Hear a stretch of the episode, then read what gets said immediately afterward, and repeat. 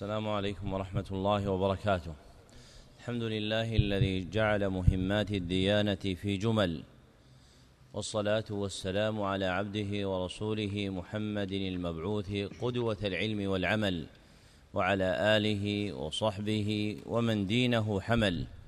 أما بعد فهذا شرح الكتاب الثاني من برنامج جمل العلم في سنته الثانية سنة أربع وثلاثين بعد الأربعمائة والألف بدولته الثانية دولة قطر وهو كتاب المسائل الأربعين عن الأئمة الأربعة المتبعين لمعد البرنامج صالح بن عبد الله بن حمد العصيمي. نعم. بسم الله الرحمن الرحيم. الحمد لله رب العالمين والصلاة والسلام على أشرف الأنبياء والمرسلين نبينا محمد وعلى آله وصحبه أجمعين. قلت وفقكم الله في كتاب المسائل الأربعين عن الأئمة الأربعة المتبعين. بسم الله الرحمن الرحيم. الحمد لله جاعل العلوم أنواعا وجاعل الفقه من أعظمها نفعا وانتفاعا. أحمده وأصلي وأسلم على عبده ورسوله محمد وعلى آله وصحبه ومن في طلاب الحق تجرد. أما بعد فإن للنظار في معرفة الخلاف وما وقع في الأحكام من وفاق واختلاف. مسالك متنوعة ومشارع متعددة. أولاها بالعناية وأجدرها بالرعاية الاطلاع على ما جرى بين أئمة المذاهب الأربعة المتبعين. من الاتفاق والاختلاف المستبين فإنهم من سادات الفقهاء ورؤوس الاقتداء والأمة اليوم تقفوهم جمعا. وإيقاظ وإيقاظا للنفوس جمعت هذه الروضة الندية. المشتملة على أربعين مسألة فقهية اتفقوا عليها في أبواب العبادات مجردة من الدليل بأخصر العبارات. والله الهادي إلى سواء السبيل والموفق للعلم الأصيل. بين المصنف وفقه الله في ديباجة كتابه أن ما فيه هو من المسائل الفقهية ملوحا ببراعة الاستهلال المشيرة إلى ذلك في قوله الحمد لله جاعل العلم أنواعا وجاعل الفقه من أعظمها نفعا وانتفاعا. فالمستقبل من الكلام موضوع فيما يتعلق بعلم الفقه الذي هو علم الحلال والحرام. ومورده في هذه المقالة هو جملة من المسائل التي اتفق عليها الأئمة الأربعة. فإن فقه الأئمة الأربعة أجل الفقه الموجود في الأمة وجلالته من جهتين. الأولى جهة الانفراد والثانية جهة الاتفاق. فأما الجهة الأولى وهي جهة الاتفاق فمنشأ إعظامه هو أن الفقه المتوارث في قرون الأمة ولا سيما في طبقاتها الأخيرة جار وفق مذهب من تلك المذاهب المتبوعة. فلا تكاد تجد تلقي الأحكام في الحلال والحرام إلا واقعا وفق المقيد في مذهب أبي حنيفة أو مذهب مالك أو مذهب الشافعي أو مذهب أحمد رحمهم الله تعالى. وهو مبثوث في البلاد الإسلامية شرقا وغربا وطولا وعرضا. ولا تجد أحدا ترقى في مدارج الفقه إلا بسلوك هذا النهج المفضي إليه. وقيد أرباب هذه المذاهب مدونات مرتبة ابتداء وتوسطا وانتهاء. راموا من وضعها جعلها سلما موصلا إلى الفقه يدرج فيه الآخذ شيئا فشيئا فيبتدئ به من أوله ثم يرتفع إلى التوسط فيه ثم يبلغ غايته بالوصول إلى نهايته. وهذه المقيدات الموضوعة في فقه الأئمة الأربعة انفرادا لا يراد بها جعلها محادة لما في دلائل الشرع. كما يتوهمه بعض من لم يشم رائحة الفقه وإنما رام بها وضاعها أن تكون سلالم توصل إلى فقه الكتاب والسنة. فالتأليف الموضوعة في الفروع الفقهية هي بمنزلة العلوم الآلية في خدمة الكتاب والسنة. ذكره العلامة سليمان بن عبد الله بن محمد بن عبد الوهاب رحمه الله في تيسير العزيز الحميد.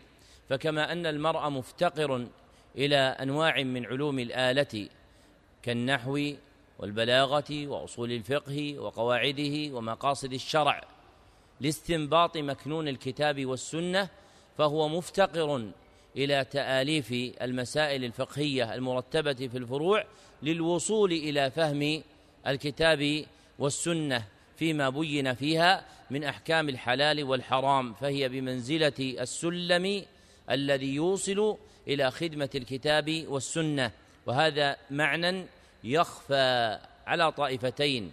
الطائفة الأولى طائفة لا ترفع إلى كتب الفروع رأسا ولا تبتهج بها أساسا فهي ترى أنها مجعولة على خلاف الدليل وهذا من الغلط البين.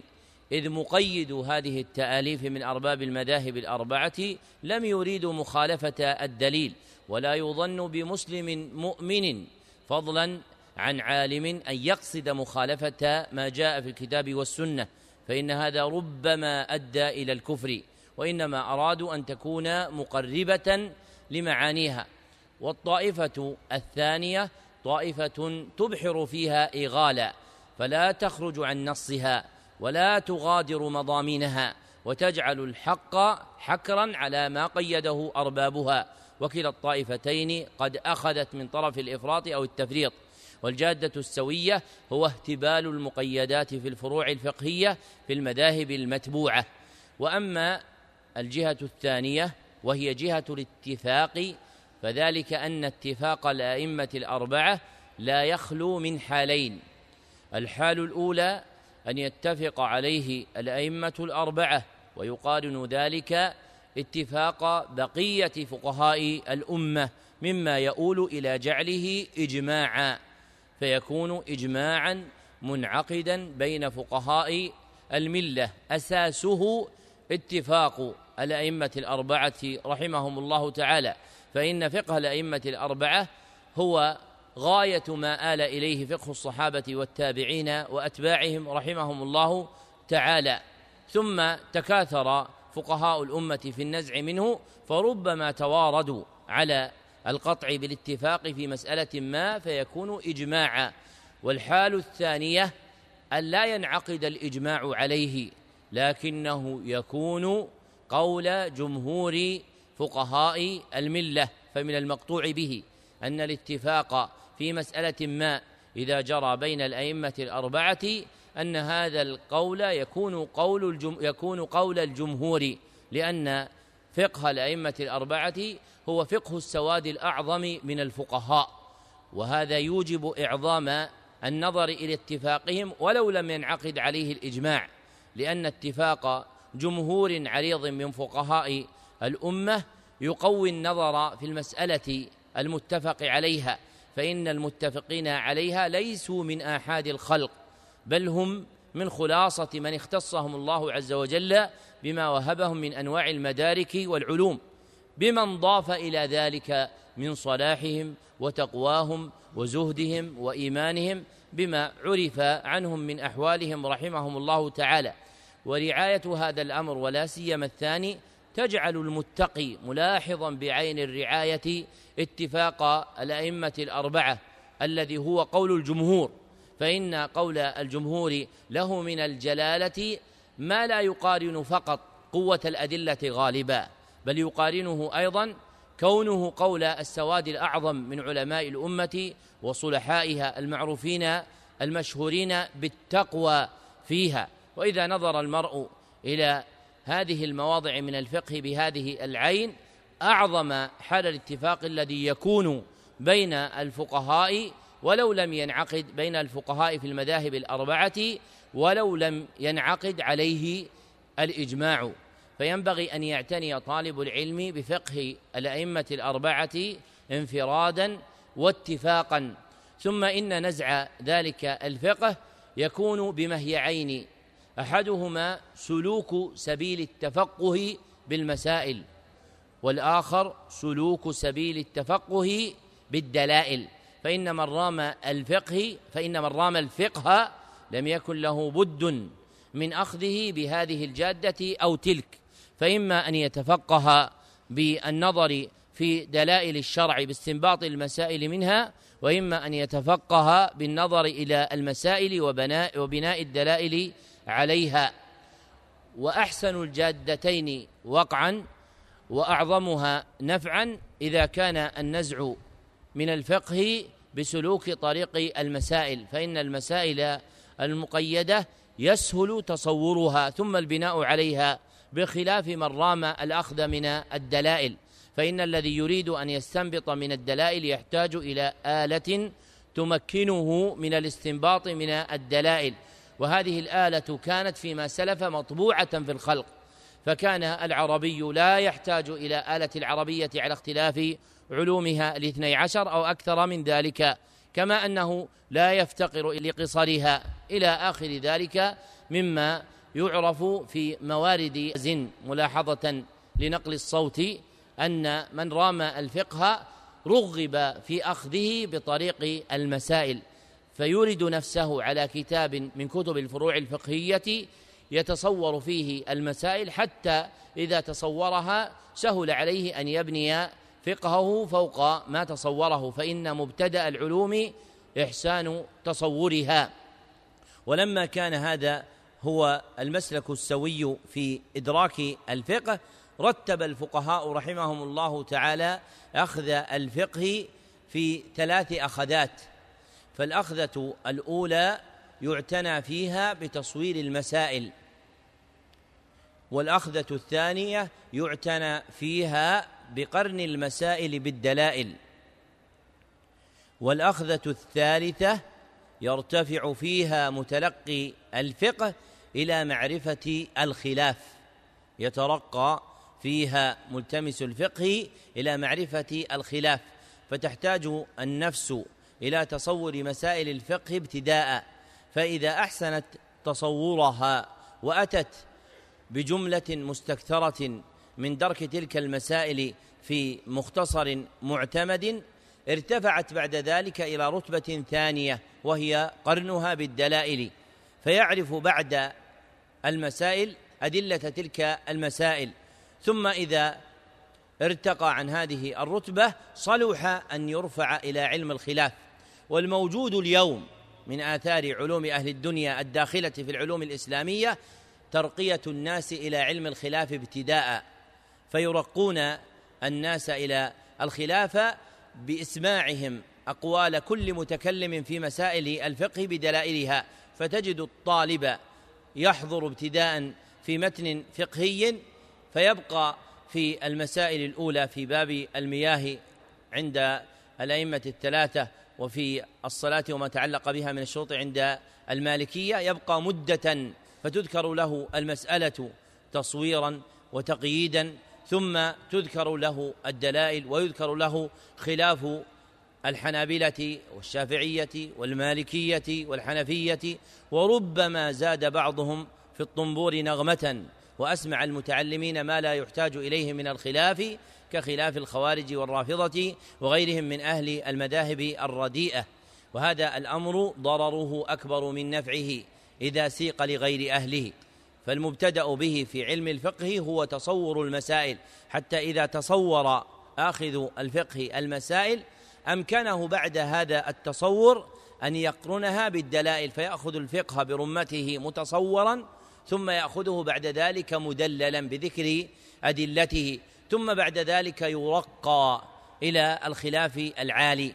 وأما الولع بما يسمى اليوم بالترجيح وإظهار الاختيار فإن هذا أمر نسبي والترجيح الذي يرجح به عامة الناس اليوم إنما يعولون به على جملة من النبهاء الأذكياء في المذاهب الأربعة فإما أن يكون هذا الراجح قولا لأبي عمر بن عبد البر من المالكية أو قولا للنووي من الشافعية أو قولا لأبي العباس ابن تيمية من الحنابلة أو قولا لابن الهمام من الحنفية فلا يكاد المرء يسمع راجحا إلا وهذا المرجح مسبوقا بمرجح ولا يأتي زيادة عليه بدليل يستفيده المستفيد المستنبط للفقه. فالأمثل للمتفقه ملاحظة حاله في تصوير المسائل في ذهنه اولا ثم يرقى بعد ذلك إلى الدلائل فإذا تمكن من الفقه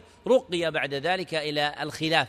ومنفعة هذا بناء ملكة الفقه بناء كاملا في النفس فإن من بني فقهه على هذه الحال أمكنه أن يخرج النوازل على الأصول المقررة إما في فروع الفقه أو في أصول الفقه وقواعده.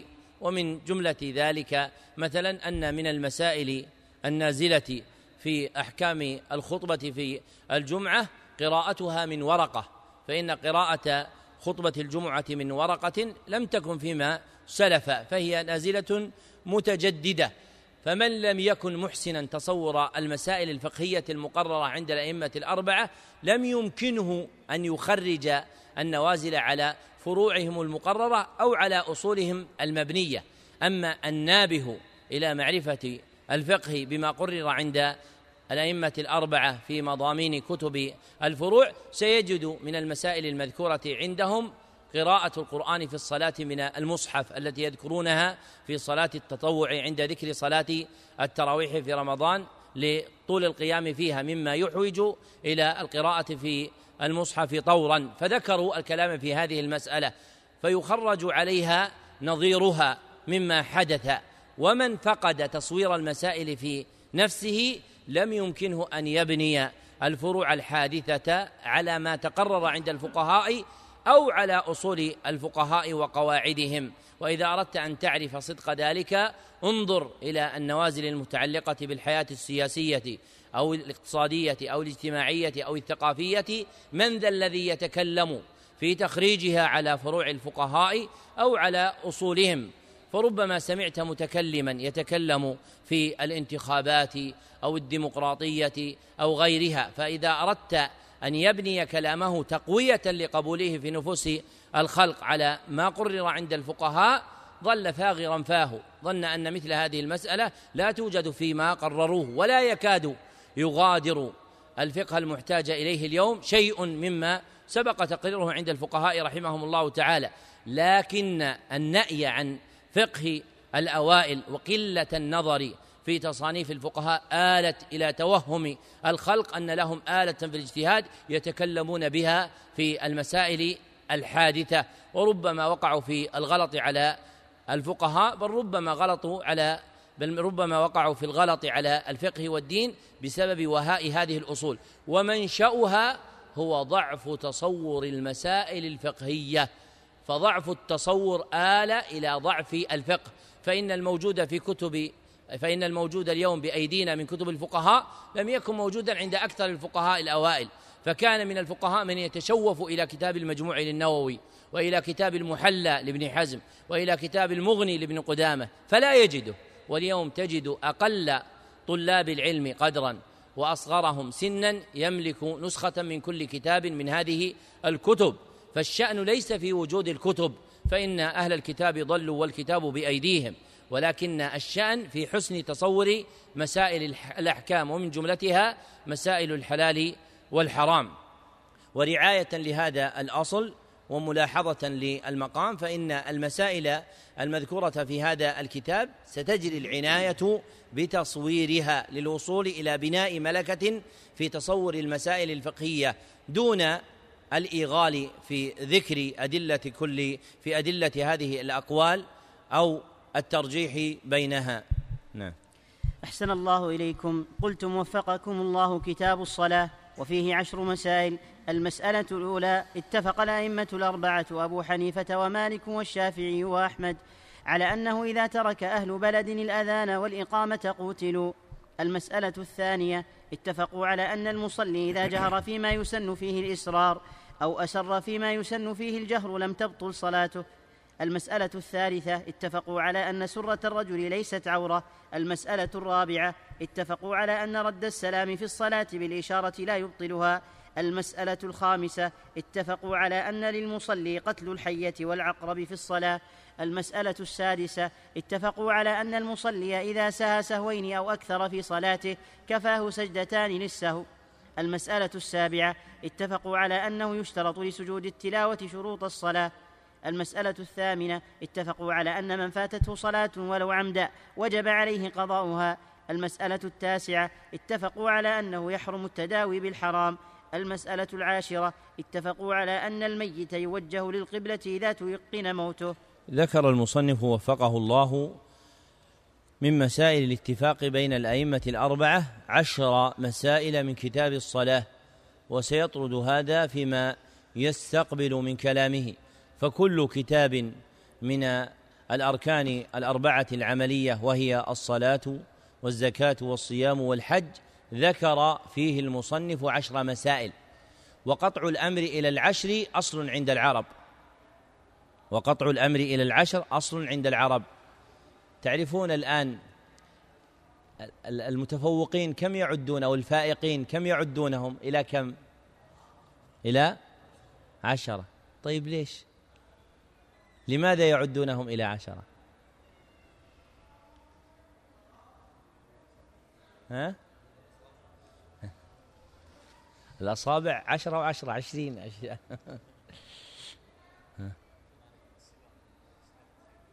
إيه أحسنت.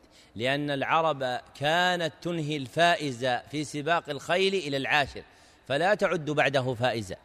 فكان إذا استبقوا في الخيل وهو جل سباق العرب أولا من خيل أو إبل كانوا ينهونها إلى عشر فيعدون أولا وثانيا وثالثا ويجعلون آخرها عاشرا.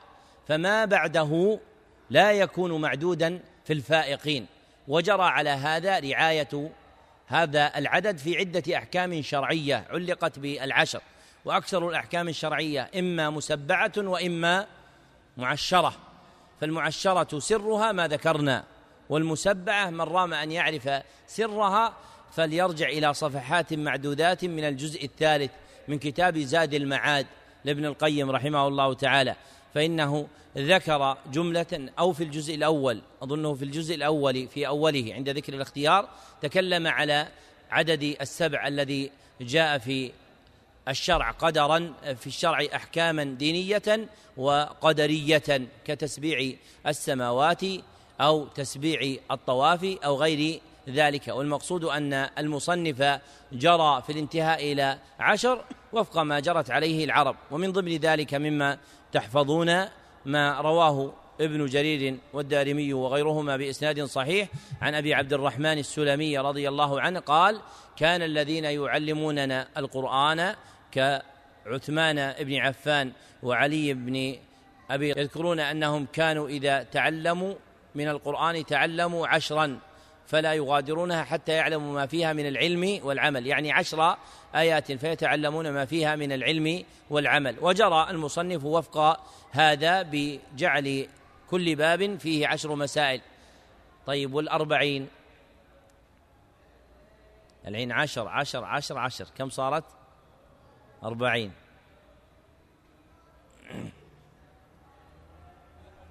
فيه إيه، في أحاديث الأربعين في أحاديث التي بنى عليها المحدثون تآليفهم المسماة بالأربعين ككتاب الأربعين النووية وهو حديث من حفظ على أمتي أربعين حديثا وهو حديث ضعيف. وقد نقل النووي في صدر الأربعين اتفاق الحفاظ على ضعفه وفي الاتفاق نظر لكن المتقرر أن هذا الحديث ضعيف لكن عمل المحدثين عليه. ووردت فيه عدة أحاديث ومنها حديث أربعين خصلة. تدخل صاحبها الجنة أقلها منيحة العنز. وصنف فيها جماعة من الأوائل والأواخر تأليف في ذكر هذه الخصال الأربعين وجمعها من السنة النبوية. واضح؟ طيب ما إعراب المسائل الأربعين؟ أسهل من هذا كتاب النووي ما اسمه؟ لا مو الأربعون. في طبعة عليها الأربعون الطبعة اللي عليها الأربعون ودها للفرن واحرقها. لأن هذه من أولها من اسمها وهي غلط. من الاسم وهي غلط. فما بالك بالباقي. ها؟ كتاب. مضاف مضاف إليه. طيب غير الإضافة. كان يقدر يكتب كتاب الأربعين هو. لا. نصبه المحدثون على الإغراء ترغيبا في أخذه. يعني بتقدير خذ الأربعين أو احفظ الأربعين ترغيبا في العلم. فالنصب الذي يذكر في عدد الأربعين المقصود به النصب على الإغراء تحبيبا في المذكور. فعندما يقال الأربعين النووية تقدير الكلام احفظ الأربعين النووية أو خذ الأربعين النووية. ومثله هذا الكتاب المسائل الأربعين يعني تعلم المسائل الأربعين أو خذ المسائل الأربعين. والمقصود بالإغراء الترغيب في الشيء أن يفوز به المرء فينصب لأجل الإغراء به. والمسائل العشر التي ذكرها المصنف في كتاب الصلاة أولها قوله اتفق الأئمة الأربعة أبو حنيفة ومالك والشافعي وأحمد على أنه إذا ترك أهل بلد الأذان والإقامة قوتلوا.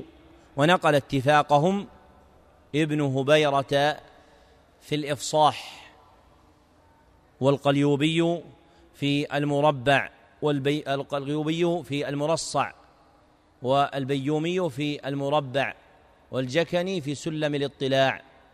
كم كتاب مرت علينا؟ يعني عن فقه المذاهب الأربعة مهم اتفاقهم. هذه كتب مهمة لأنها تحكي اتفاق المذاهب الأربعة. ابن هبيرة في الإفصاح والقليوبي في المرصع والبيومي في المربع والجكني في سلم سلم الاطلاع. والكتابان الأخيران لم يطبعا بعد. والكتابان الأخيران لم يطبعا بعد. وهما كتاب والكتاب الثاني والثالث. المربع المرصع والمربع. المرصع للقليوبي والمربع للبيومي لم يطبعا بعد. ونقل هؤلاء اتفاق الأئمة الأربعة على أنه إذا ترك أهل بلد أنه إذا ترك أهل بلد الأذان والإقامة قوتلوا. والمراد بمقاتلتهم أن يشرع في ذلك من؟ هاي وليد أنا أحسنت. الإمام أو نائبه الإمام أو نائبه. فإطلاق القول فيه يرد إلى المعروف عند الفقهاء. ومن قواعد العلم قولهم العبارات تلاحظ فيها الاصطلاحات. العبارات تلاحظ فيها الاصطلاحات. فالفقهاء إذا أطلقوا فعلا يتعلق بالأمر العام فإنهم يحيلونه على من؟ على ولي الأمر. إذا ذكروا أمرا يتعلق شيئا يتعلق بالأمر العام. أي في أمر المسلمين العام فإنه يحيلونه على ولي الأمر. فإذا قالوا قوتلوا أي قاتلهم ولي الأمر أو نائبه الذي يقوم مقامه بإذنه. فليس لأحد أن يبتدئ قتالهم دون إذنه. احتجاجا بقول الفقهاء إذا ترك أهل بلد الأذان والإقامة قوتلوا فإن تفويض أمر قتالهم هو إلى الإمام وحده أو من يقوم مقامه بإنابته. ثم ذكر المسألة الثانية وهي قوله اتفقوا على أن المصلي إذا جهر فيما يسن فيه الإسرار أو أسر في فيه الجهر لم تبطل صلاته. ونقل اتفاقهم ابن هبيرة في الإفصاح والبيومي في المربع. فالأئمة الأربعة متفقون على أن المصلي إذا جهر في صلاة سر كظهر وعصر أو أصر أو أسر في صلاة جهر كمغرب وعشاء أن صلاة أن صلاته لا تبطل بل هي صلاة صحيحة واضحة؟ طيب ما الفرق بين الجهر والإسرار؟ ما الفرق بين الجهر والإسرار؟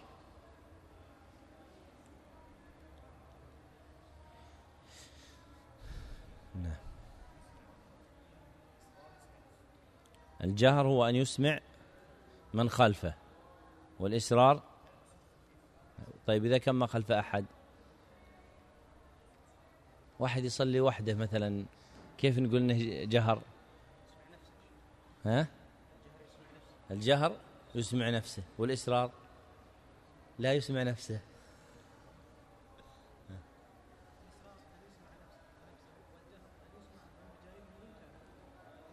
يعني قيدتها أنت إن كان ها يا عبد الله.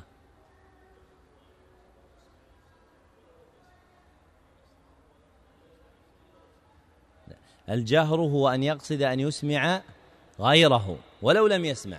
الجهر هو أن يقصد أن يسمع غيره هو أن يقصد إسماع غيره ولو لم يسمع. والإسرار؟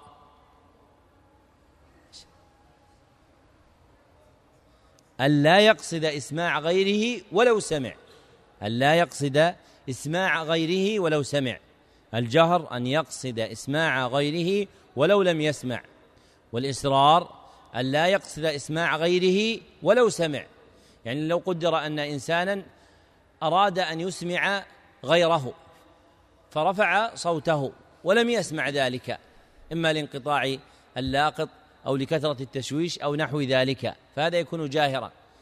ولو قدر أنه أراد ألا يسمع غيره ثم سمع كأن تكون آلة سمعه قوية فهذا يكون إسرارا. مثلا لو قال الإنسان مثلا وهو يسر الحمد لله رب العالمين الرحمن الرحيم مالك. سمع الأقربون ولم يسمع الأبعدون وهو لم يقصد إسماع الأقربين لكنه لقربهم منه سمعوا والذي يجهر يقصد إسماع غيره ولو لم يسمع. انظر هذا التصوير تصوير المسألة. هذا تصوير المسألة. تجد كثير نحن نتكلم في الجهر والإصرار ولا يكون الإنسان متصور. وحتى تفهم أكثر قال ابن دقيق العيد لا أعرف الفرق بين الجهر والإصرار. حتى يبين لك أن تعرف أن تبين المسائل الفقهية ليس أمرا سهلا ومقصوده لا أعرف إيش. يعني لماذا؟ لغموض المسألة لغموض المسألة. ودقتها لغموض المسألة ودقتها يقول لا أعرف يعني ما ظهر لي شيء أقرره في الفرق بينهما. كما قيل كما سئل شيخ شيوخنا محمد الأمين الشنقيطي عن حديث أنزل القرآن على سبعة أحرف فقال لا أعرف معناه. ما معنى لا أعرف معناه؟ يعني لا أعرف الذي يترجح من الأقوال المذكورة فيه فإنه لا تخفى عليه الأقوال المنقولة في الخلاف في معنى هذا الحديث لكنه يعلنها بينة أنه لم ينتهي إلى قول يطمئن إليه قلبه في ترجيح أحد هذه الأقوال على غيرها. ثم ذكر المسألة الثالثة وهي قوله اتفقوا على أن سرة الرجل ليست عورة. ونقل اتفاقهم ابن هبيرة في الإفصاح والقليوبي في المرصع والبيومي في المربع والجكني في سلم الاطلاع فالأئمة الأربعة متفقون على أن سرة الرجل وهي التجويف المعروف أسفل البطن ليست من العورة والمراد بالعورة عندهم هنا أي عورة؟ إيش؟ عورة. المراد بها عورة الصلاة لأن الفقهاء رحمهم الله تعالى يطلبون حدود العورة بما أدى إلى اختلاف عباراتهم في بابين. أحدهما باب الصلاة والآخر باب النكاح. فباب الصلاة يتعلق الكلام بالعورة فيه بعورة الصلاة. وباب النكاح يتعلق الكلام فيه بعورة النظر ومما يقع فيه بعض المتأخرين أن ينقل كلامهم في باب من هذين البابين إلى الآخر وهذا غلط عليهم لأنهم إذا تكلموا في عورة النظر في النكاح جاء في الأدلة وإذا تكلموا فيما يتعلق بعورة النظر في الصلاة رجعوا إلى مورد آخر يتعلق بأدلة أخرى. وضم النظير إلى النظير وبيان الفرق بين المسائل المختلفة هو حقيقة الفقه. قال عبد الحق الصنباطي من فقهاء الشافعية الفقه الجمع والفرق. الفقه الجمع والفرق أي الجمع بين المسائل المتشابهة والتفريق بين المسائل المختلفة بمعرفة الجامع بين النوع الأول والمفرق بين النوع الثاني. فمثلا في باب المسح عند الفقهاء يجمعون القول في المسح على الخفين والجوربين فهي من باب الجمع. وفي المسح على الخفين والمسح على الجبيرة يفرقون بينهما بمسائل فلا يتمكن من فقه باب المسح إلا في كتاب الطهارة إلا من وعى الجمع بين ما يجمع فيه بينه من المسائل وبين ما يفرق بينه من المسائل. ثم ذكر المسألة الرابعة وهي قوله اتفقوا على أن رد السلام في الصلاة بالإشارة لا يبطلها. ونقل اتفاقهم على هذا ابن هبيرة في كتاب الإفصاح. بقوله اتفقوا على استحباب رد السلام في الصلاة. اتفقوا على استحباب رد السلام في الصلاة.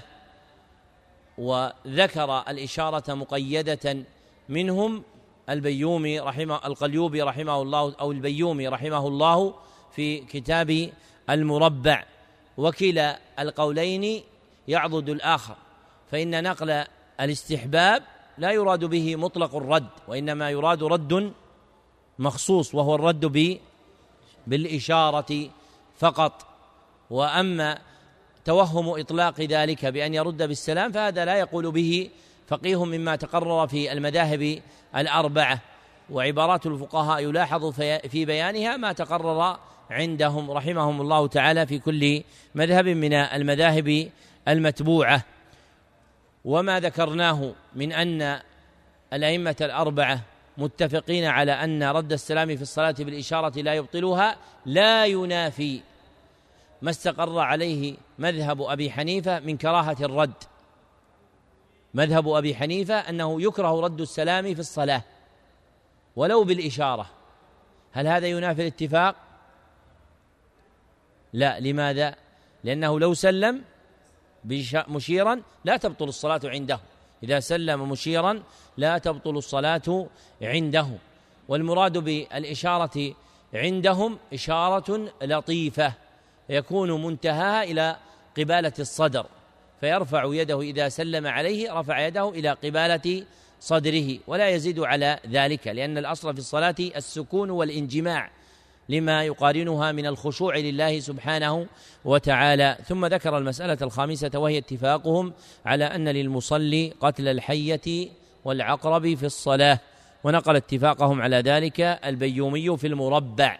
فالأئمة الأربعة متفقون على أن الأسودين الحية الحية والعقرب إذا عرض في الصلاة فللمصلي أن يقتلهما ويبني على صلاته. ولا يستأنفها فإذا عرض أمامه ثعبان أو عقرب قتله بما يستطيع.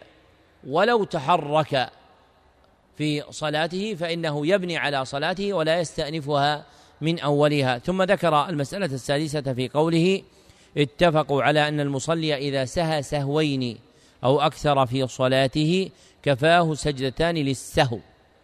ونقل اتفاقهم القليوبي في المرصع والبيومي في المربع. فالأئمة الأربعة متفقون على أن المصلي إذا وقع منه سهو وهو الذهول الذي يعتريه فيؤدي إلى شكه في صلاته بنقص أو زيادة أو نحو ذلك فإنه يسجد سجدتين ولو تكرر منه السهو. فلو قدر أنه سهى في الركعة الأولى ثم سهى في الركعة الثانية ثم سهى في الركعة الثالثة فإن جميع سهوه في الصلاة يكفيه عنه سهو يكفيه عنه سجود واحد لسهوه فيسجد لسهوه في صلاته. ومن اللطائف في هذا الباب أن محمد أن الفراء كان يقول من أتقن علما انتفع به في كل فن. من أتقن علما انتفع به في كل فن. فقال له بعض أصحابه وذكر أنه محمد بن الحسن الشيباني لأنه ابن خالته ما تقول في رجل سهى فأراد أن يسجد لسهوه فسهى في سجود سهوه فما عليه؟ يعني إنسان أراد أن يسجد للسهو. فلما سجد شك هل هذه السجدة الأولى أو الثانية؟ واضح المسألة؟ فقال أجبنا بعلم النحو. يقول أجبنا بعلم النحو. فقال ليس عليه السجود سهو في سهوه في السهو المتجدد الآن ليس عليه سجود سهو. قال لماذا؟ قال لأن المصغر لا يصغر. يعني عند النحاة المصغر لا يصغر أيضا فينتهي إلى قدر وهو سجوده لسهوه مرة واحدة تكفيه عن كل سهو عراه. ثم ذكر المسألة السابعة بقوله اتفقوا على أنه يشترط لسجود التلاوة شروط الصلاة ونقل اتفاقهم عليها القليوبي في المرصع والبيومي في المربع والجكني في سلم الاطلاع. فالأئمة الأربعة متفقون على أنه يشترط لسجود التلاوة ما يشترط للصلاة وسجود التلاوة هو سجود سببه إيش؟ إيش؟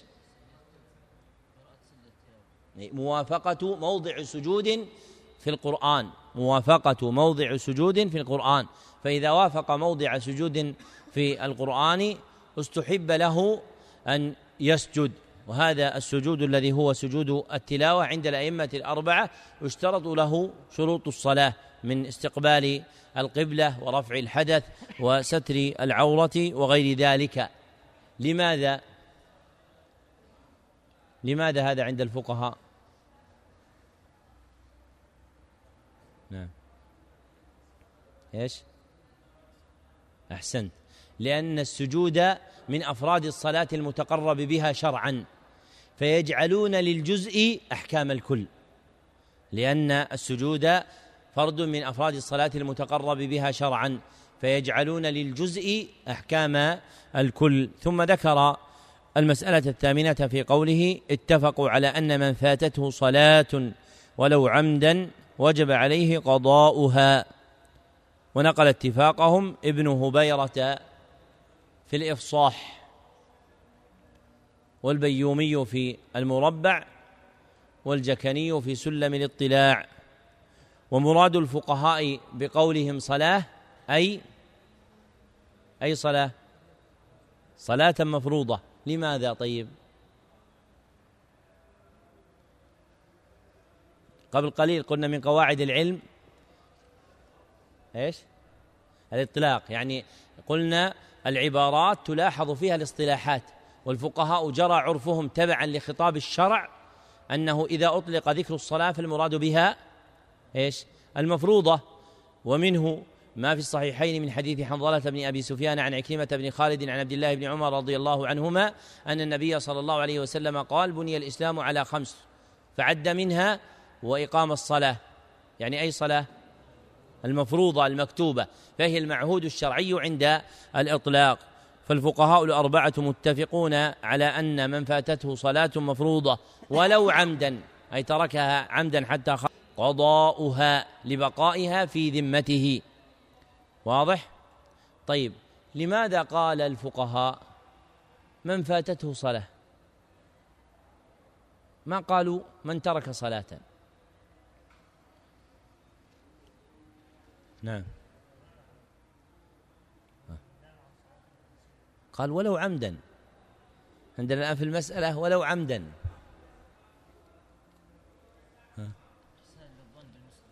إحسان للظن للمسلم بأنه أنه لا يكون الأصل فيه ترك الصلاة. تغليبا لإحسان الظن بالمسلم أنه لا يكون الأصل فيه ترك الصلاة. ولو غلب عليها من نفسه فتركها عمدا. فعومل بالأصل فعومل بالأصل. فهم يقولون باب قضاء الفوائت ولا يقولون باب قضاء المتروكات. يقولون باب قضاء الفوائت ولا يقولون باب قضاء المتروكات. طيب من ذكر هذه الفائدة؟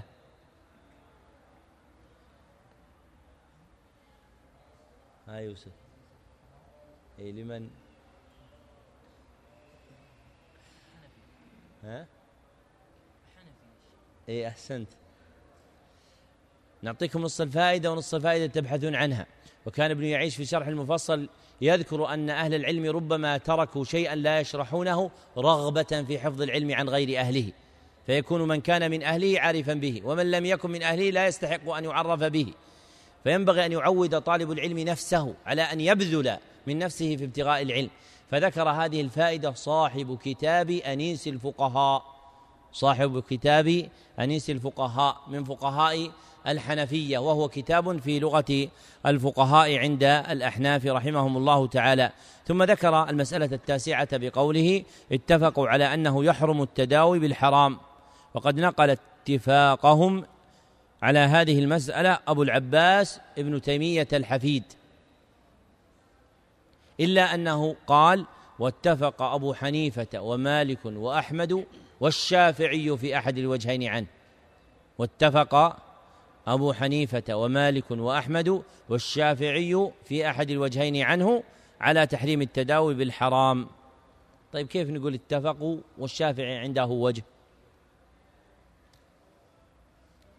ما الجواب؟ عبد الرحمن. إيش.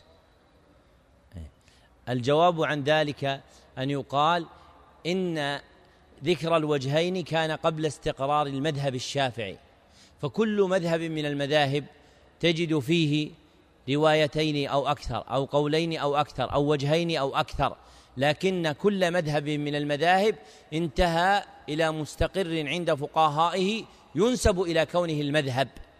وفقه الشافعية انتهى تقييده في المتون الموجزه عندهم إلى كتابين هما منهاج الطالبين للنووي ومنهج الطالبين ومنهج الطلاب لزكريا الأنصاري. وقد ذكر فيه أن مذهب الشافعي رحمه الله تعالى هو تحريم التداوي. فصار مذهب الشافعي المستقر عنه إيش؟ الحرمة الحرمة. وفي هذا إنباه إلى أن نسبة المذاهب إلى الفقهاء يعول فيها على الكتب التي استقرت فيها المذاهب أخيرا. يعول فيها على الكتب التي استقرت فيها المذاهب أخيرا. فمثلا لو أردت أن تنسب قولا للإمام أحمد إلى مذهب الإمام أحمد فإنك تنقله من أي الكتب؟ آه، من المنتهى راحوا أهل المنتهى؟ راحوا أهل المنتهى. ما عاد في أحد يدرس المنتهى ولا يقرأ المنتهى. راحوا أهل المنتهى. ولكن زاد المستقنع ودليل الطالب. زاد المستقنع هو كان في في الطبقة التي قبل قبلنا كان ينتهي عندهم إلى الإقناع والمنتهى يدرسونها. وزاد المستقنع ابن الإقناع ودليل الطالب ابن المنتهى. فصار الرائج عند المتأخرين هما هذان الكتابان. فإذا أردت أن تنسب شيئا إلى مذهب أحمد عولت عليه. فلو قال أحد والموالاة في الوضوء عند الحنابلة ضابطها العرف. ضابطها العرف. هذا صحيح أو غير صحيح؟ أم غير صحيح؟ الجواب غير صحيح. لماذا؟ لأن المتقرر عند المتأخرين أن ضابط الموالاة في الوضوء عند الحنابلة هو نشاف العضو. هو نشاف العضو. فإذا قال هذا ذكر في مختصر الخرقي يأتيك واحد من إخواني يقول يا أخي هذا في مختصر الخرقي فما الجواب؟ أن المذكور في مست... في مختصر الخرقي قبل استقرار المذهب قبل استقرار المذهب. فالآن بعض الباحثين يأتي ينقل مذهب الشافعية والمالكية والحنابلة والحنفية من المغني أو من المجموع. هذا غلط على المذاهب. تنقل من الكتب التي استقرت فيها المذاهب. في الشافعية مثلا انتهى إلى المنهاج والمنهج. وإذا أريد استيضاح عبارتهما نظر في كلام الرملي وابن حجر الهيتمي. وفيما إذا وقع الخلاف وجوه للشافعية في الترجيح على اختلاف مدارسهم بين المدرسة المصرية والمدرسة الحجازية في فقه الشافعية. ومثل ذلك في الحنابلة أيضا فمنتهى إلى الدليل وزاد المستقنع. وعند المالكية إلى الرسالة وخليل. وعند الحنفية إلى القدوري وكتاب الكنز. فمن أراد أن ينسب شيئا إلى المذاهب الأربعة ما لا يرجع إلى الكتب التي كانت عند المتوسطين وإنما يرجع إلى الكتب التي استقرت عندنا. وإنما يكون ذلك طورا كان مذهبا للحنابلة في مذهب المتوسطين كما صرح ابن قدامة في مواضع من المغني يقول فيها وكان هذا مذهب الأوائل من أصحاب أحمد ثم صار المذهب عند المتوسطين كذا وكذا. ومذهب الحنابلة مثلا مرتب في متقدمين ومتوسطين ومتأخرين وهذا أصل يغيب عن بعض المشتغلين بالفقه فاعرفه واجر عليه. والمسألة العاشرة قوله اتفقوا على أن الميت يوجه للقبلة إذا تيقن موته. ونقل اتفاقهم ابن هبيرة. في الإفصاح والقليوبي في المرصع والجكني في سلم الاطلاع فهم متفقون على أن الميت إذا مات وتحقق موته فإنه يوجه إلى القبلة بأن يجعل على جنبه الأيمن ووجهه إلى القبلة أو أن يجعل على ظهره ورجلاه إلى القبلة فيكون مستقبلا للقبلة.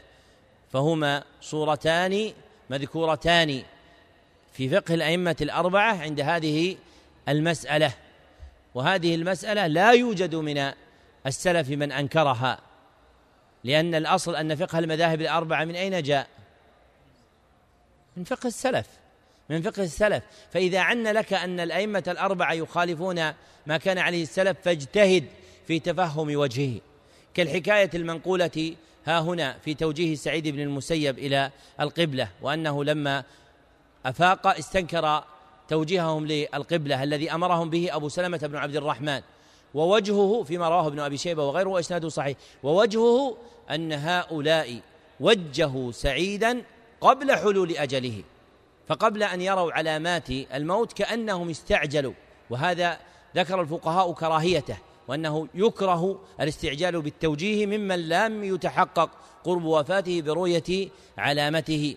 ومن مآخذ الفقه الحسنة أن يكون المنتصب للفقه مجتهدا في التوفيق بين المذكور فيما عليه الأئمة الأربعة أو أحدهم وبين ما يتوهم تعارضه من الآيات والأحاديث أو فقه السلف رضي الله عنهم من الصحابة والتابعين وأتباع التابعين. نعم. أحسن الله إليكم. قلتم, قلتم وفقكم الله. كتاب الزكاة وفيه عشر مسائل. المسألة الأولى اتفق الأئمة الأربعة وأبو حنيفة ومالك والشافعي وأحمد على وجوب الزكاة في أربعة أصناف سائمة بهمة الأنعام والأثمان وعروض التجارة والخارج من الأرض. المسألة الثانية اتفقوا على أن أول النصاب في الإبل خمس وفيها شاة وفي عشر شاتان شاتان وفي خمسة عشر ثلاث شياه. وفي عشرين أربع شياه وفي خمس وعشرين بنت مخاض وفي ست وثلاثين بنت لبون وفي ست وأربعين حقة وفي إحدى وستين جذعة وفي ست وسبعين ابنتا لبون وفي إحدى وتسعين حقتان وعلى أن أول النصاب في البقر ثلاثون وفيها تبيع وفي أربعين مسنة وعلى أن أول, وعلى أن أول نصاب الغنم أربعون وفيها شاة إلى مائة وعشرين فإذا زادت واحدة ففيها شاتان إلى مائتين فإذا زادت واحدة ففيها ثلاث شياه فإذا بلغت أربعمائة ففيها أربع شياه ثم في كل مائة شاة.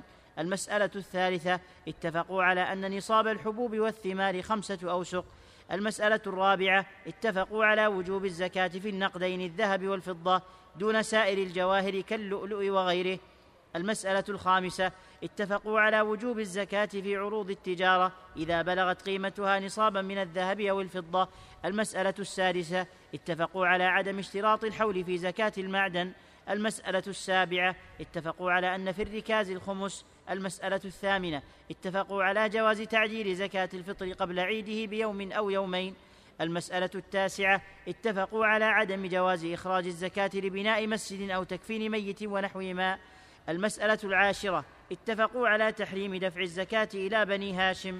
ذكر المصنف وفقه الله عشر مسائل أخرى من كتاب الزكاة مما اتفق عليه الأئمة الأربعة وابتدأها في المسألة الأولى ببيان الأصناف التي تجب فيها الزكاة ناقلا اتفاقهم على وجوب الزكاة في أربعة أصناف سائمة بهيمة الأنعام والأثمان وعروض التجارة والخارج من الأرض ونقل إجماعهم على ذلك ابن هبيرة في كتاب الإفصاح والقليوبي في المرصع والبيومي في المربع والجكني في سلم الاطلاع فالأئمة الأربعة متفقون على تعيين الزكاة في هذه الأعيان المسماة عند الفقهاء بالأموال المعينة التي تجري فيها الزكاة فالزكاة لا تجري في كل مال بل في أموال مقدرة معينة.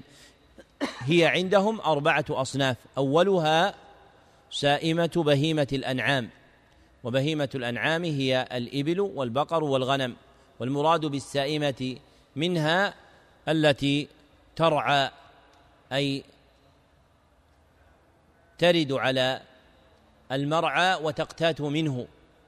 فهي تلقى رزقها من مأكولها دون تعليف بما تصيبه مما في خشاش الأرض من نبت وحشيش.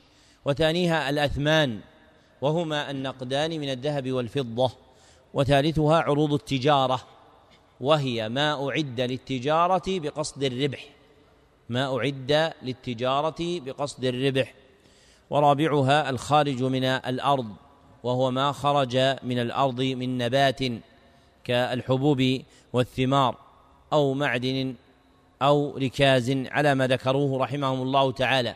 ثم ذكر المسألة الثانية وفيها بيان مقادير الأنصبة عند الأئمة الأربعة في بهيمة الأنعام.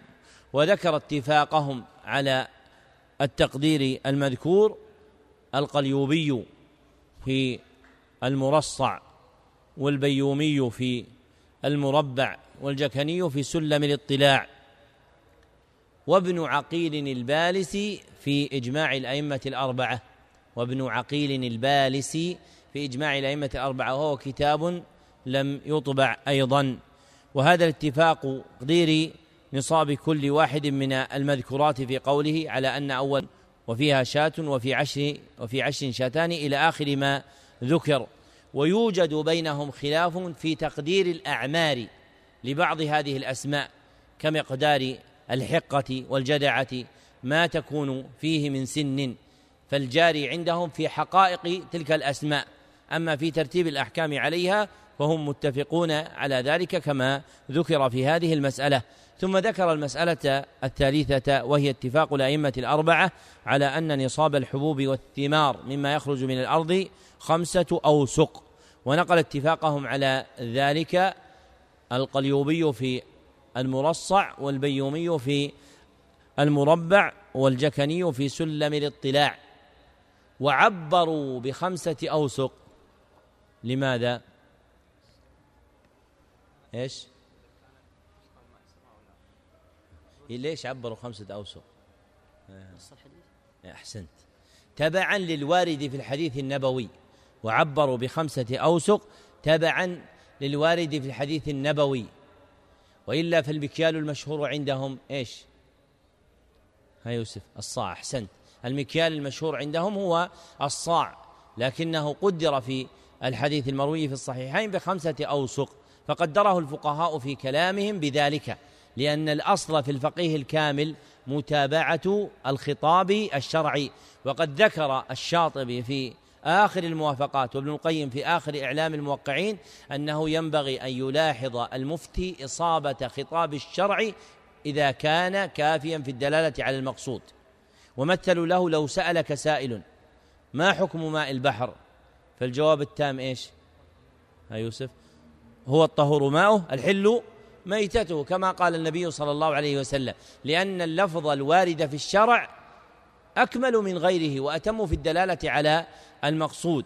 فقدر الفقهاء ذلك بخمسة أوسق والوسق مقداره من أحسنت ستون صاعا فتكون الأوسق الخمسة مقدارها من الأصع ثلاثمائة صاع. فالستون إذا ضربت في خمسة كان المجموع هو ثلاثمائة صاع. ثم ذكر المسألة الرابعة بقوله اتفقوا على وجوب الزكاة في النقدين الذهب والفضة دون سائر الجواهر كاللؤلؤ وغيره. ونقل اتفاقهم القليوبي في المرصع والبيومي في المربع والجكني في سلم الاطلاع. فالأئمة الأربعة متفقون على أن الزكاة الواجبة في النقدين على أن الزكاة الواجبة في الجواهر هي في النقدين فقط الذهب والفضة دون غيرها من الجواهر ولو غلا كاللؤلؤ والعنبر. ثم ذكر المسألة الخامسة بقوله اتفقوا على وجوب الزكاة اتفقوا على وجوب الزكاة في عروض التجارة إذا بلغت قيمتها نصابا من الذهب أو الفضة. فالأئمة الأربعة متفقون على ذلك نقل اتفاقهم.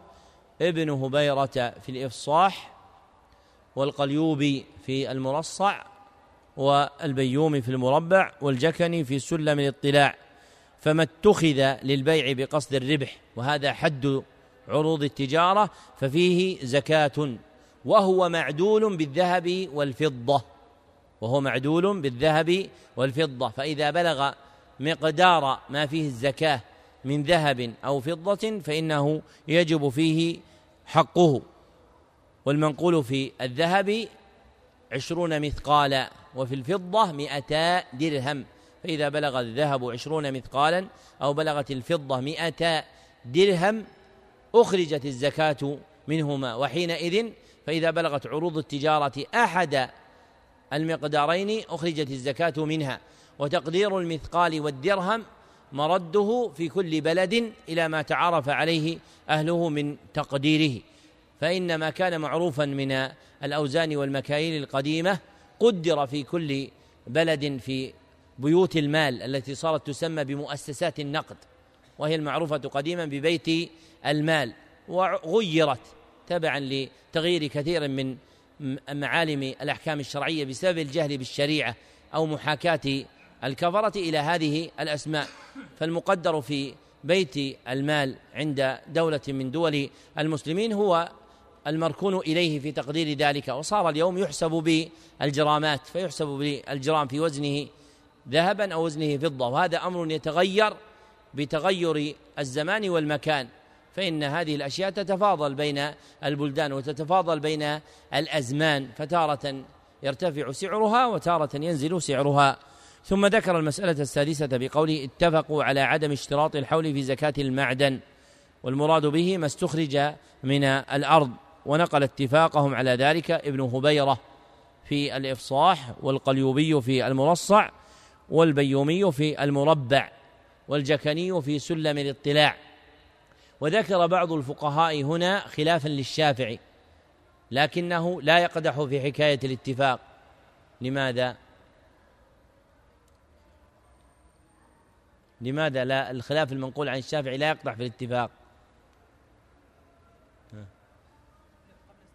أحسنت لأنه قبل استقرار مذهبه.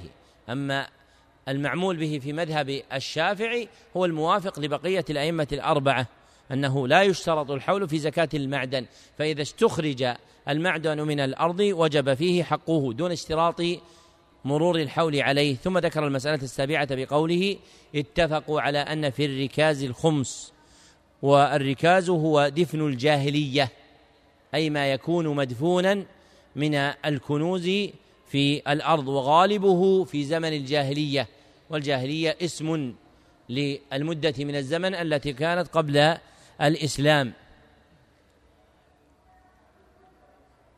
وفي مذهب أبي حنيفة صورة لا تقدح في هذا الاتفاق وهي إذا كان وجدان الركاز في دار حرب. إذا كان وجدان الركاز في دار حرب فإنه يكون لواجده ولا يخمس. فهو يوافق في الأصل الأئمة الثلاثة أن في الركاز الخمس لكن إذا كان في دار حرب فوجده فإنه يكون لصاحبه.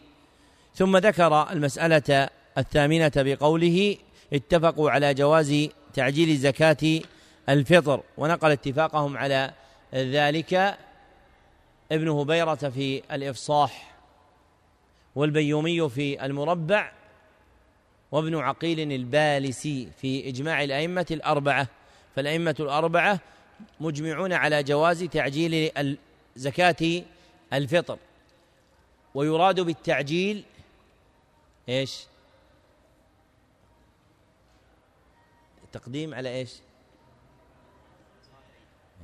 لا لازم عبارة فقهية. تعجيله قبل وقت وجوبه. تعجيله قبل وقت وجوبه. متى تجب زكاة الفطر؟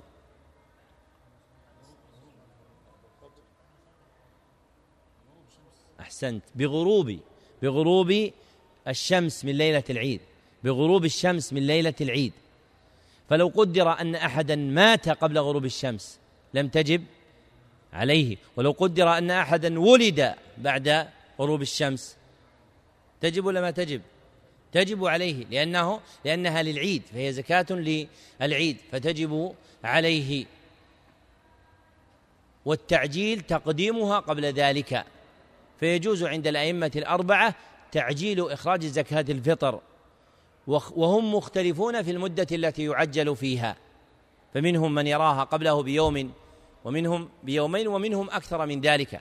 لكن المقصود نقل الاتفاق عليه عنهم أنهم متفقون على جواز التعجيل لأنه إذا لم ينقل الجواز في التعجيل بقي على أصله وهو أنه لا يخرج إلا بعد وجوبه لأن الذمة تكون بريئة أي غير مشغولة فلا تشغل إلا بدليل شرعي يدل على ذلك والدليل جاء على تعليقه بغروب الشمس فإذا قدمت احتيج إلى دليل يدل على ذلك وهو الذي عليه الأئمة الأربعة للآثار الواردة في ذلك عن ابن عمر وغيره أنه أنها تقدم جوازا قبل وقت وجوبها.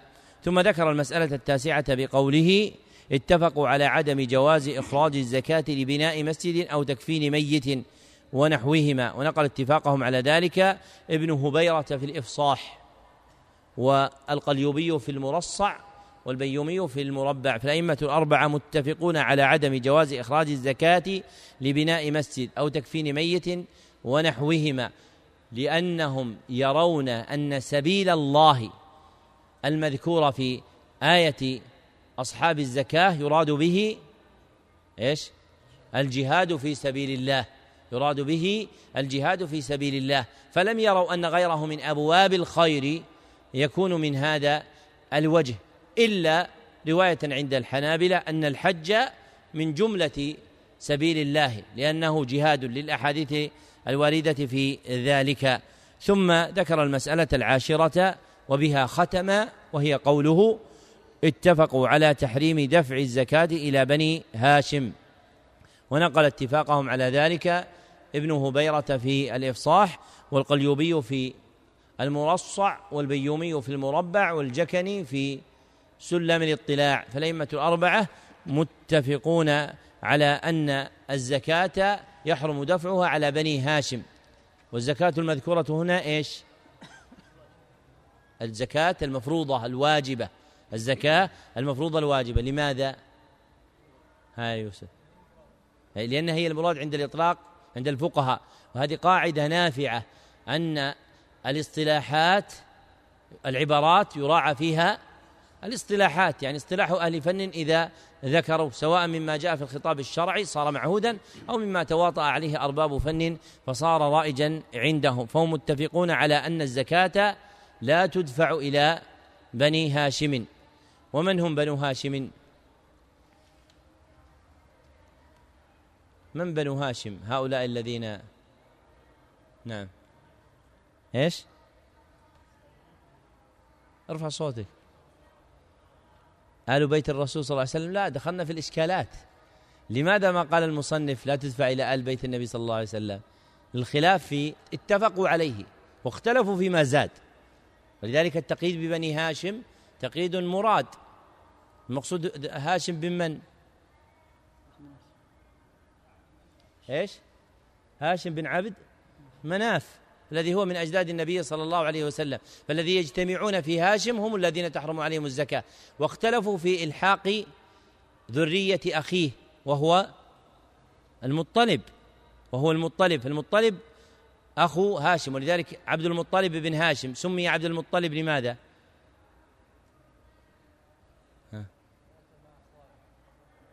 أحسنت. لأنه كان عند أخواله.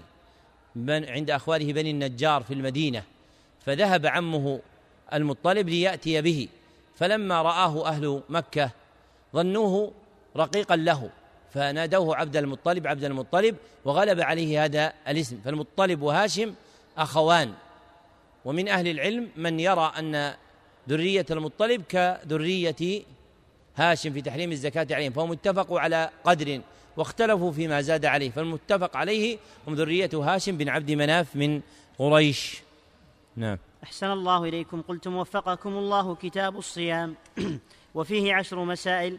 المسألة الأولى اتفق الأئمة الأربعة أبو حنيفة ومالك والشافعي وأحمد على وجوب صوم رمضان برؤية الهلال أو بكمال شعبان ثلاثين. المسألة الثانية اتفقوا على أنه لا اعتبار بمعرفة الحساب والمنازل في ثبوت الشهر. المسألة الثالثة اتفقوا على صحة صوم من أصبح جنبا المسألة الرابعة اتفقوا على أن من أكل وهو يظن غروب الشمس أو عدم طلوع الفجر ثم بان خلاف ما ظنه وجب عليه القضاء. المسألة الخامسة اتفقوا على أن من وطئ وهو صائم في نهار رمضان عامدا من غير عذر أثم وبطل, وبطل صومه ولزمه الإمساك وعليه القضاء والكفارة المغلظة. المسألة السادسة اتفقوا على وجوب الإمساك والقضاء على من تعمد الفطر لغير عذر. المسألة السابعة اتفقوا على أن من فاته شيء من رمضان فمات قبل إمكان قضائه فلا تدارك له ولا إثم عليه. المسألة الثامنة اتفقوا على استحباب صوم يومي الاثنين والخميس. المسألة التاسعة اتفقوا على أن الاعتكاف مستحب في كل وقت. المسألة العاشرة اتفقوا على أن الاعتكاف لا يكون إلا في مسجد. ذكر المصنف وفقه الله جملة أخرى من المسائل المتفق عليها بين الأئمة الأربعة ومحلها كتاب الصيام فعد عشرا. فالمسألة الأولى اتفاقهم على وجوب صوم رمضان برؤية الهلال أو بكمال شعبان ثلاثين. ونقل اتفاقهم ابن هبيرة في الإفصاح والقليوبي في المرصع والبيومي في المربع والجكني في سلم الاطلاع. فيجب صوم رمضان عندهم اتفاقا بأحد أمرين. الأول رؤية هلال رمضان ليلا لا نهارا والآخر إكمال شعبان ثلاثين يوما. ثم ذكر المسألة الثانية الثانية بقوله اتفقوا على أنه لا اعتبار بمعرفة الحساب والمنازل في ثبوت الشهر. ونقل اتفاقهم على ذلك المذكورون آنفا. ابن هبيرة في الإفصاح والقليوبي في المرصع والبيومي في المربع والجكني في سلم الاطلاع. ويزاد عليهم ابن عقيل البالسي في كتاب إجماع الأئمة الأربعة. وقال ولا عبرة بقول المنجمين خلافا لابن سريج. لا عبرة بقول المنجمين خلافا لابن سريج. ما معنى هذا ولا عبرة بقول المنجمين خلافا لابن سريج؟ هل يعد بخلاف المنجمين أصلا؟ إيش؟ إيش المراد بالمنجمين هنا؟ يعرفونها بماذا؟ علم إيش؟ علم التسيير. علم التسيير لأن التنجيم ينطوي فيه علمان أحدهما علم التنجيم التأثيري والآخر علم التنجيم التسييري الأول علم التنجيم التأثيري والثاني علم والآخر علم التنجيم التسييري فالأول هو الذي حرم مما يعتقد أن فيه أن للنجوم تاثيرا في أحوال الخلق. والآخر هو المرجح جوازه عند جمهور العلماء أنه يجوز تعلم منازل النجوم ومطالعها ومساقطها للاستدلال بها على تغير الأهوية وأحوال الأجواء وغيرها. وهذا هو المراد بقوله ولا عبرة بقول المنجمين أي العارفين بعلم التنجيم التسيري خلافا لابن سريج الذي رأى جواز الاعتماد على الحساب الفلكي في إثبات دخول الشهر. ثم ذكر المسألة الثالثة في قوله اتفقوا على صحة صوم من أصبح جنبا ونقل اتفاقهم على ذلك ابن هبيرة في الإفصاح والقليوبي في المرصع والبيومي في المربع والجكني في سلم الاطلاع فالأئمة الأربعة متفقون أن من أصبح جنبا أي طلع عليه الصبح ولم يغتسل واغتسل بعد طلوع الفجر وكان صائما فإنه يصح صومه ويتم ويتم يومه صائما ثم ذكر المسألة الرابعة في قوله اتفقوا على أن من أكل وهو يظن غروب الشمس أو عدم طلوع الفجر ثم بان خلاف ما ظنه وجب عليه القضاء ونقل اتفاقهم المتقدم ذكرهم. وهم ابن هبيرة في الإفصاح والبيومي والقليوبي في المرصع والبيومي في المربع والجكني في سلم الاطلاع ويزاد عليهم ابن عقيل البالسي في الأئمة الأربعة متفقون أن من أكل أو شرب ظانا غروب الشمس أنه يجب عليه القضاء لأن الأصل بقاء اليوم فلا يرتفع عن اليقين إلا بيقين والظن الوارد يلغى ولا يعول عليه. ثم ذكر المسألة الخامسة في قوله اتفقوا على أن من وطئ وهو صائم في نهار رمضان في نهار رمضان عامدا من غير عذر أثم وبطل صومه إلى آخر ما ذكر ونقل اتفاقهم عليها ابن هبيرة في الإفصاح والقليوبي في المرصع والبيومي في المربع والجكني في سلم الاطلاع. فالأئمة الأربعة متفقون أن من وطئ في نهار رمضان وهو صائم لزمته أمور خمسة. أحدها الإثم. الإثم وهو الوقوع في مخالفة أمر الشرع وهو الوقوع في مخالفة حكم الشرع واستحقاق جزاء المعصية واستحقاق جزاء المعصية. وثانيها بطلان صومه بطلان صومه ذلك اليوم. وثالثها لزوم الإمساك بقية اليوم لزوم الإمساك بقية اليوم فيبقى صائما. ورابعها وجوب القضاء عليه. وجوب القضاء عليه فيقضي اليوم الذي وطئ فيه وخامسها الكفارة المغلظة وهي عتق رقبة. فإن لم يجد فصيام شهرين متتابعين. فإن لم يجد إطعام ستين مسكينا. وسميت مغلظة لترتيبها على هذا الوجه فهي مرتبة غير مخيرة فلا يخير فيها منتهك حرمة رمضان بالوطء فيه وإنما يلزم بذلك فيعتق أولا فإن لم يقدر فإنه يصوم شهرين متتابعين فإن لم يقدر فإنه يطعم ستين مسكينا. ومحل ذلك عندهم إذا وطئ رحمك الله ومحل ذلك عندهم إذا وطئ في نهار رمضان. فلو وطئ في غيره ولو قضاء لم تلزمه الكفارة المغلظة. فلو قدر أن أحدا أفطر في رمضان لسفر أو مرض ثم قضى في ذي القعدة ثم وطئ في قضائه. فإنه لا تجب عليه الكفارة المغلظة. لماذا؟ ما هي علة ها إبراهيم. أحسنت. لأجل حرمة اليوم. ففي رمضان لليوم حرمة شرعية بخلاف غيره من الأيام. ثم ذكر المسألة السادسة في قوله اتفقوا على وجوب الإمساك والقضاء على من تعمد الفطر لغير عذر.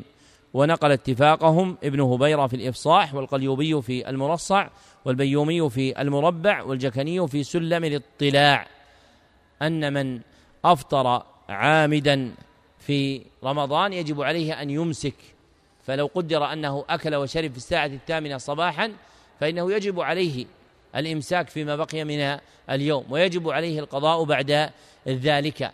وهذه المسألة ربما ذكرها بعض أهل العلم ببعض أفراد ما يحصل به الإفطار بأن يقول إذا أكل أو شرب وجب عليه الإمساك وقضى ذلك اليوم وإنما خص الأكل والشرب مع أن سائر المفطرات حكمها كحكمه لأنه لأنهما هما الغالب لأنهما هما الغالب وبقية المفطرات حكمها حكمهما.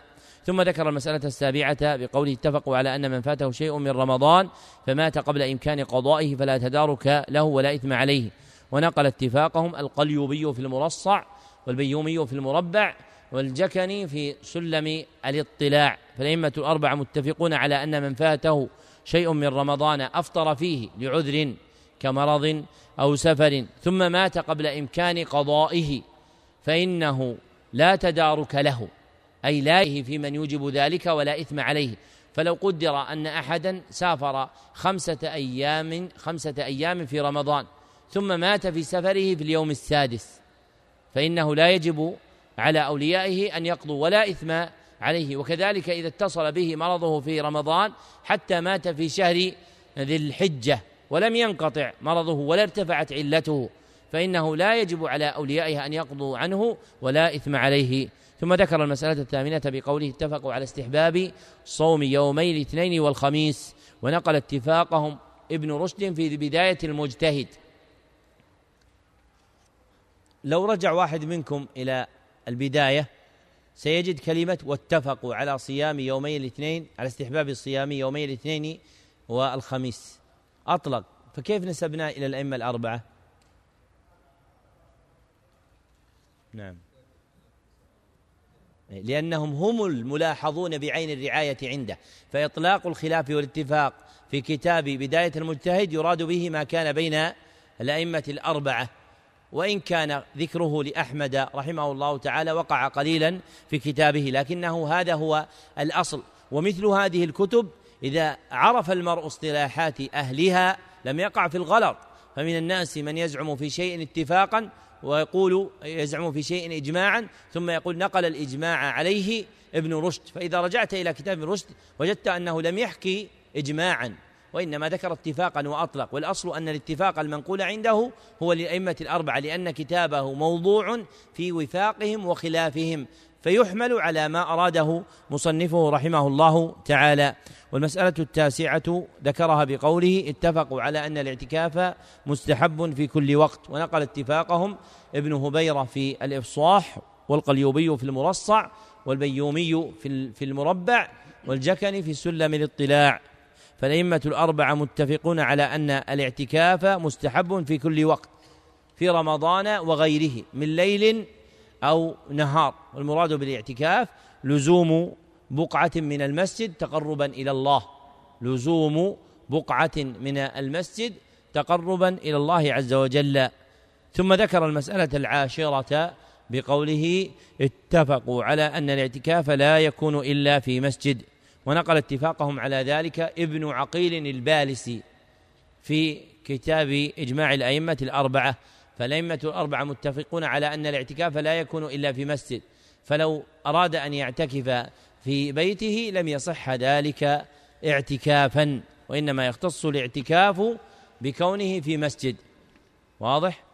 طيب لو قال واحد ثبت في الصحيح جعلت لي الأرض مسجدا وطهورا فيه مسجد فلو اعتكف في المسجد في الشارع في الملعب في البيت. هذه كلها تسمى مسجد. لحديث جعلت لي الأرض مسجدا وطهورا. واضح؟ واضح الإشكال؟ واضح أم غير واضح؟ واضح. لأن القرافي يقول معرفة الإشكال علم. فأنت إذا فهمت الإشكال عندك علم لكن إذا ما فهمت الإشكال تحتاج إلى التعرف إلى الإشكال قبل طلب حله. والجواب ها يا عمر. إيش؟ طيب كيف تجمع بين هذا وهذا؟ لأن المسجد إذا أطلق في الشرع فالمراد به المكان المعد للصلاة هذا هو الأصل فيه. وإنما حديث جعلت الأرض لي مسجدا وطهورا أي مكانا صالحا للصلاة. أي مكانا صالحا للصلاة. أما ما يسمى مسجدا خاصا يلحقه الأحكام المعينة له فهذا هو المكان المعد للصلاة. نعم. أحسن الله إليكم. قلتم وفقكم الله كتاب الحج. وفيه عشر مسائل. المسألة الأولى اتفق الأئمة الأربعة أبو حنيفة ومالك.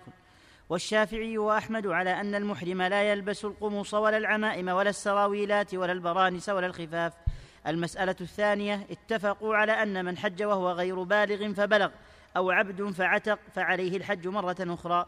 المسألة الثالثة اتفقوا على أن المحرم إن اعتمر وحج في سفرتين أو اعتمر قبل أشهر الحج فالإفراد أفضل. المسألة الرابعة اتفقوا على أن المواقيت المكانية المعينة تكون لأهلها ولمن مر عليها من غيرهم. المسألة الخامسة اتفقوا على أن من بلغ ميقاتا مريدا النسك لم يجز له مجاوزته بغير إحرام. المسألة السادسة اتفقوا على وجوب الدم على المتمتع والقارن إن لم يكونا من حاضر المسجد الحرام. المسألة السابعة اتفقوا على وجوب الفدية في قتل الصيد وإن قتله ناسيا أو جاهلا. المسألة الثامنة اتفقوا على أن إزالة شعر البدن كحلق الرأس في وجوب الفدية.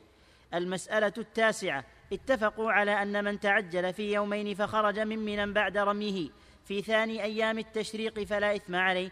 المسألة العاشرة اتفقوا على أنه لا يجزئ في الأضاحي العوراء البين عورها والمريضة البين مرضها والعرجاء البين عرجها والعجفاء التي لا تنقي آخر المسائل الأربعين المتفق عليها بين الأئمة الأربعة المتبعين. ختم المصنف كتابه بذكر زمرة من المسائل المتفق عليها في كتاب الحج. فالمسألة الأولى اتفاقهم على أن المحرم لا يلبس القمص ولا العمائم ولا السراويلات ولا البرانس ولا الخفاف. نقل اتفاقهم ابن هبيرة في الإفصاح والجكني في سلم الاطلاع ونقل بعضه ابن عقيل البالسي والقليوبي في المرصع بقولهم واتفقوا على عدم جواز لبس المخيط للمحرم واتفقوا على عدم جواز لبس المخيط للمحرم.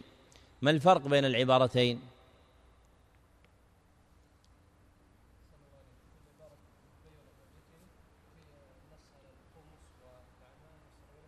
أحسن خصوها يعني. يعني في في العبارة ابن هبيرة والجكني وقعت مواطئة لما جاء في حديث ابن عمر في الصحيحين من حديث مالك عن نافع عن ابن عمر رضي الله عنهما. والعبارة التي عبر بها ابن عقيل البالسي والقليوبي وافقوا فيها عرف الفقهاء. فإن الفقهاء عبروا عن تعداد الأفراد المذكورة في حديث ابن عمر بعبارة جامعة. هي لبس المخيط والمراد به المفصل على صورة الجسد تاما أو بعضه. وأول من أطلق هذه العبارة هو أحسنت إبراهيم النخعي رحمه الله تعالى. فالعبارتان متفقتان إلا أن الأولى جرت وفق الحديث النبوي في الصحيحين والثانية جرت وفق معناه. ثم ذكر المسألة الثانية وهي قوله اتفقوا على أن من حج وهو غير بالغ أو عبد فعتق فعليه أو فعتق فعليه الحج مرة أخرى. ونقل اتفاقهم عليها ابن هبيرة في الإفصاح والقليوبي في المرصع والبيومي في المربع والجكني في سلم الاطلاع. فالأئمة الأربعة متفقون أن من حج قبل بلوغه ثم بلغ من الصبيان أو كان عبدا مملوكا ثم عتق فإنه يحج مرة أخرى. طيب لو رجع أحد إلى هذه الكتب لم يجد ذكرا للعبد المملوك وإنما وجد ذكر الصبي. لماذا؟ لماذا اقتصروا على الصبي؟ لماذا ذكروا العبد المملوك ولم لم يذكروا لم يذكروا الصبي؟ يا عبد الله. الصبي لأن الشبهة فيه أقوى فأما العبد المملوك فهو مال مملوك لصاحبه يتصرف فيه ولا يكون معلقا في ذمته شيء. ونبه بالصبي لأنه ربما اشتبه على بعض الناس أنه إذا حج صبيا أغنته عن حجة الإسلام. وقد نقل ابن المنذر والترمذي في الجامع إجماع العلماء أن العبد كالصبي في وجوب الحج عليه إذا عتق فيكون الأئمة الأربعة مدرجون في هذا الاتفاق فيكون اتفاقا لهم إن عقد عليه الإجماع في مسألة إيش؟ في مسألة الرقيق إذا عتق وأما مسألة الصبي هي التي جرى فيها الخلف. ثم ذكر المسألة الثالثة بقوله اتفقوا على أن المحرم إذا اعتمر وحج في سفرتين أي في رحلتين أنشأ كل مرة فيهما الخروج من بلده. أي في مرتين أنشأ في كل مرة منهما الخروج من بلده. هذا هو الذي يسمى سفرة. لأن أصل السفرة الخروج من بلده. فلو قدر أنه خرج من بلده ثم ذهب إلى مكة فاعتمر ثم ذهب إلى المدينة ثم رجع فاعتمر هذا لا هذه لا تسمى سفرتان. هذه سفرة واحدة. لأن خروجه من بلده يسمى سفرا. ولذلك فالمشروع أن يقول ذكر السفر متى؟ إذا خرج من بلده. ولا يقوله في كل بلد يخرج منه إلى غيره. فلو قدر أنه جاء إلى الدوحة ثم بقي فيها مدة من الرياض ثم خرج إلى دبي ثم بقي فيها مدة ثم خرج إلى المنامة ثم رجع الرياض. لا يقول كل مرة ذكر السفر لأن سفره واحد. فالسفرة هي التي يكون الخروج فيها من بلده. فالسفرتان ينشئ في كل مرة خروجا من بلده. ثم قال أو اعتمر قبل أشهر الحج وهي شوال وذو القعدة وذو الحجة تاما في أصح القولين وهو مذهب المالكية. فهذه هي أشهر الحج. فلو قدر أنه اعتمر قبل أشهر الحج بأن يعتمر في رمضان أو غيره فالإفراد له أفضل. وكذا إن اعتمر وحج في سفرتين. أي اعتمر في سفرة ثم رجع إلى بلده ثم أراد أن يحج فالأكمل أن يفرد الحج فيأتي به مفردا حتى يكون كل نسك آتيا في سفرة مفردة لأجله. وكانت العرب لا تجمع قبل ثم جاءت الشريعة بالإذن في ذلك توسيعا ولذلك سمي في الشرع تمتعا لأن فيه توسيعا للعبد في الجمع بين النسكين إما قارنا أو متمتعا بالفصل بينهما واسم التمتع في خطاب الشرع يشمل ما اصطلح عليه الفقهاء من القران والتمتع. فالذي أطلق عليه الفقهاء التمتع هو بعض التمتع الشرعي. وأما التمتع الشرعي يشمل القران والتمتع. ثم ذكر المسألة الرابعة بقوله اتفقوا على أن المواقيت المكانية المعينة تكون لأهلها ولمن مر عليها من غيرهم. ونقل اتفاقهم ابن هبيرة في الإفصاح والقليوبي في المرصع والبيومي في المربع وابن عقيل البالسي في إجماع الأئمة الأربعة والجكني في سلم الاطلاع والحج والعمرة لهما مواقيت مكانية معروفة عند الفقهاء من كل جهة والأصل أن تكون لكل جهة يأتي منها أحد ميقات ينسكون منه عمرة أو حجا فلو قدر أن احدا من غير أهل نجد جاء إلى العمرة أو الحج جاز له أن يحرم من ميقات أهل نجد وميقات أهل نجد هو إيش؟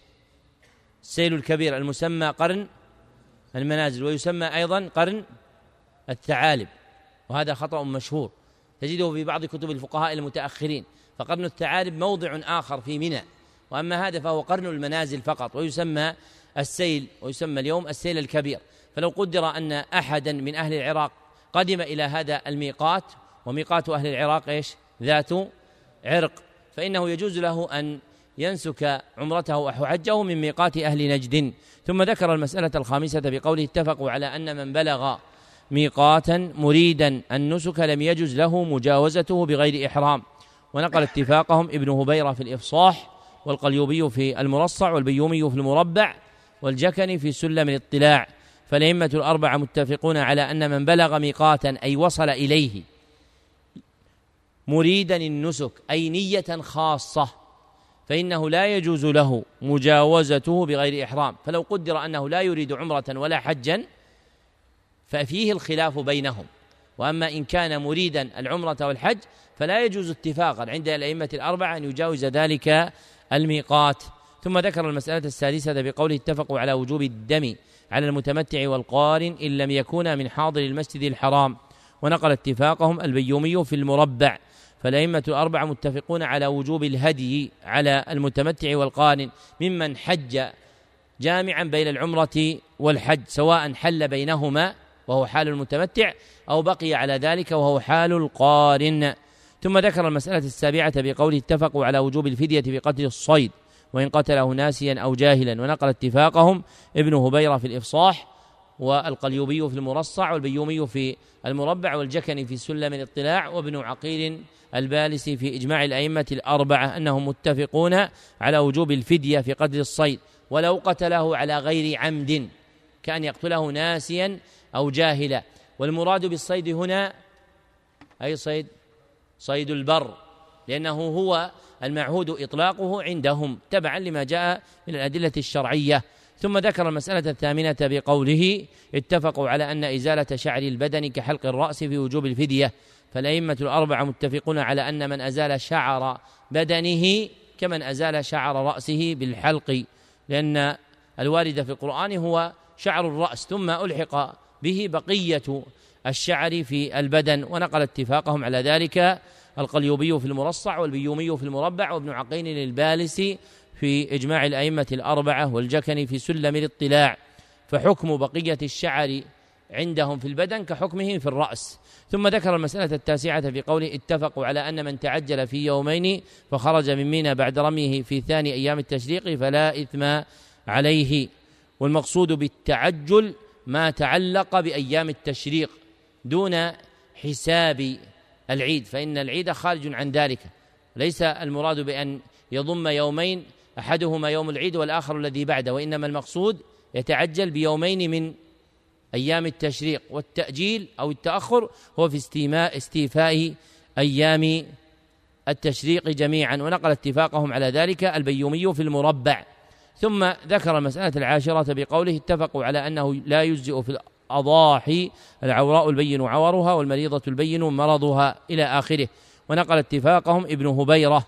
في الإفصاح والقليوبي في المرصع والبيومي في المربع والجكني في سلم الاطلاع وأوفاهم عبارة ابن هبيرة فإنه جاء بالعبارة تاما كما جاءت في الحديث الوارد في صحيح مسلم ومعنى قوله والعجفاء التي لا تنقي أي التي ذهبت قوتها فلا قوة فيها فهي هزيلة ضعيفة لا قوة فيها. وهذه المسألة ألحقت بكتاب المناسك تبعا لذكر الفقهاء لباب الأضاحي والهدي في آخر المناسك فإن باب الأضاحي والهدي صار ملحقا بباب المناسك. لماذا؟ لوجوب الهدي على القارن والمتمتع. فذكروا الأضاحي والهدي والعقيقة وذكروا أحكام الذبائح في هذا الموضع على وجه التبع. وهذا آخر البيان لما تضمنه هذا الكتاب على وجه يناسب المقام. والحمد لله رب العالمين. اكتبوا طبقة السماع. سمع علي جميع المسائل الأربعين في الطبقة الأولى بقراءة غيره. صاحبنا فلان بن فلان بن فلان يكتب اسمه تاما بقراءة غيره. في صاحبنا يكتب اسمه تاما فتم له ذلك في كم مجلس؟ مجلس واحد. بالميعاد المثبت في محله من نسخته. وأجزت له روايته عني إجازة خاصة من معين لمعين في معين. الحمد لله رب العالمين. صحيح ذلك. وكتبه صالح بن عبد الله بن حمد العصيمي يوم الأربعاء العاشر من ربيع الآخر سنة أربع وثلاثين بعد الأربعمائة والألف في جامع عمر بن الخطاب بمدينة الدوحة. لقاؤنا إن شاء الله تعالى بعد صلاة المغرب في الهام المغيث. وفق الله الجميع لما يحب الحمد لله رب العالمين وصلى الله وسلم على عبده ورسوله محمد وآله وصحبه أجمعين.